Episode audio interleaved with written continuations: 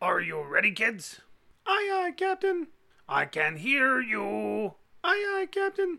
Oh. Who lives in a pineapple under the sea? SpongeBob SquarePants. Absorbent and yellow and porous is he. Spon- SpongeBob SquarePants. If nautical nonsense be something you wish, SpongeBob SquarePants. then drop on the deck and flop like a fish. SpongeBob SquarePants. Ready? SpongeBob SquarePants, SpongeBob SquarePants, SpongeBob SquarePants, SpongeBob SquarePants.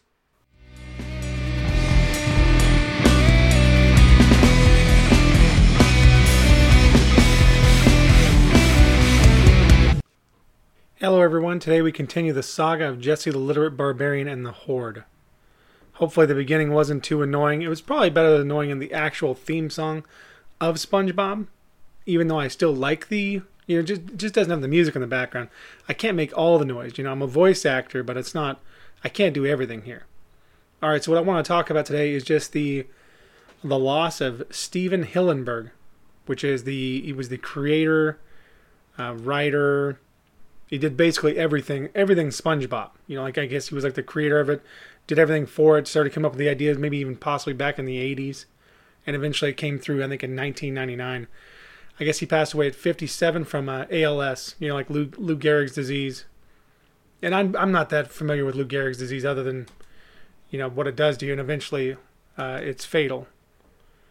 But he he gave us like a, I don't know if you I think most people like SpongeBob, but even if you don't, I don't understand how you couldn't, because SpongeBob is just fun. It's just a ton of fun for adults and children. You know the the characters are so well done. I mean, just even starting with SpongeBob, I guess I guess there was some controversy around SpongeBob that there was there was uh, groups protesting because because he was they they felt he was too pro gay or something because of the way he acts. but I didn't I never. I mean, I guess I, I see what people mean, but it's kind of ridiculous because it's SpongeBob. I mean, he's just that's just how SpongeBob is. Uh, but he's ex- SpongeBob's extremely well done. I love Patrick Star, who's like who's such an idiot. Um, Sally's great. Squidward, Mr. Krabs, Plankton, a Mermaid Man, and Barnacle Boy. like there's just so many good times. Um, and I, what I spent today doing I spent today kind of looking at scenes from some of my favorite episodes of SpongeBob. And a lot of them have to do with Mer- Mermaid Man and Barnacle Boy because all those ones are hilarious.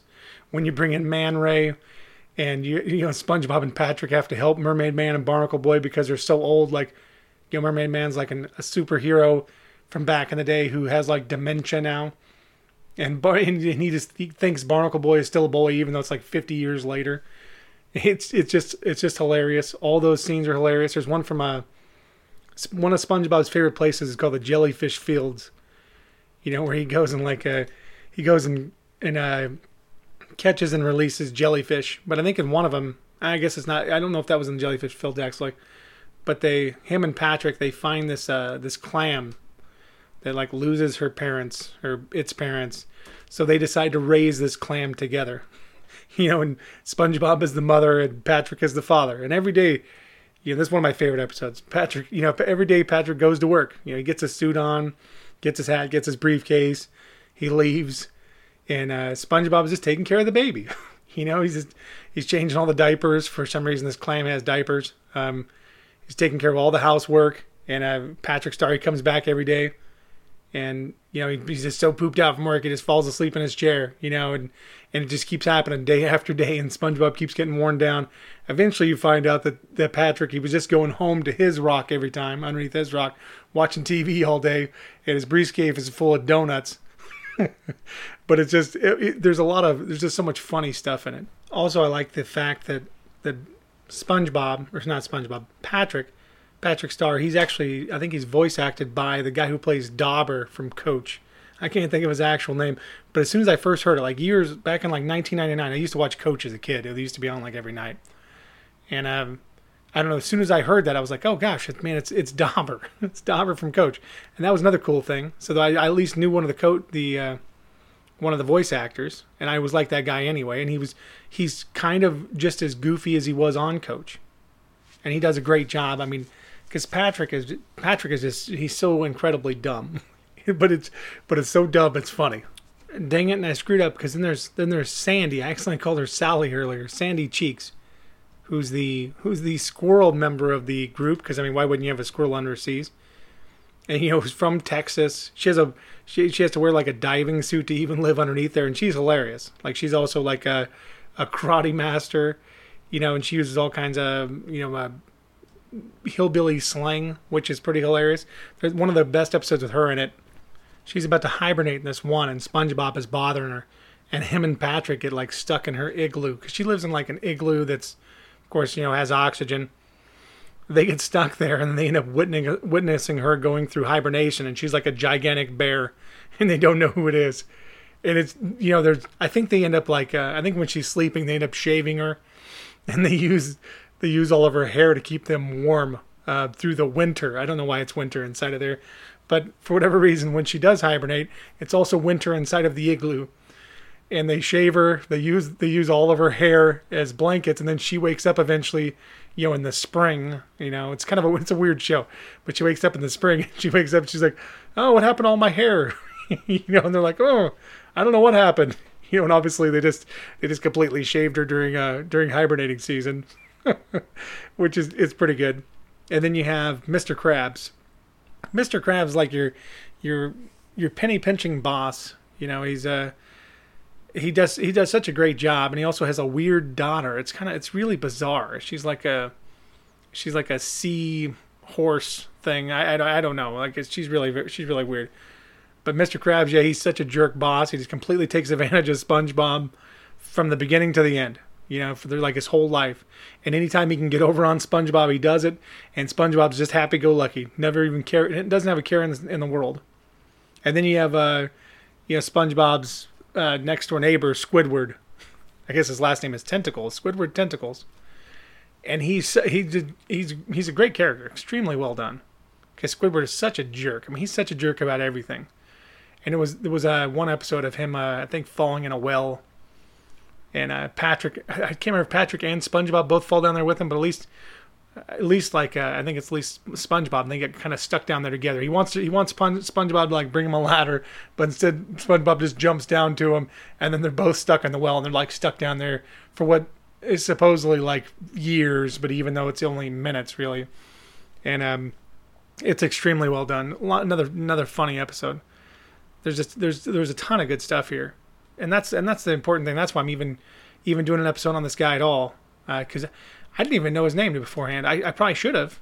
Um, the Stephen Hillenburg, but he put together an incredible show that's that I'm sure that's affected the lives or at least has played some role in kids' lives for the last 20 years, you know, or nearly 20 years.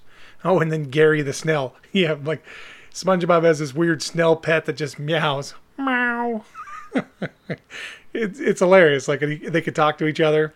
Uh, all the different pirate stuff in it. They, they use so many different so many different references to pirates or other you know pirate ships or just just all kinds of stuff. So it's really it's really it's also really well done.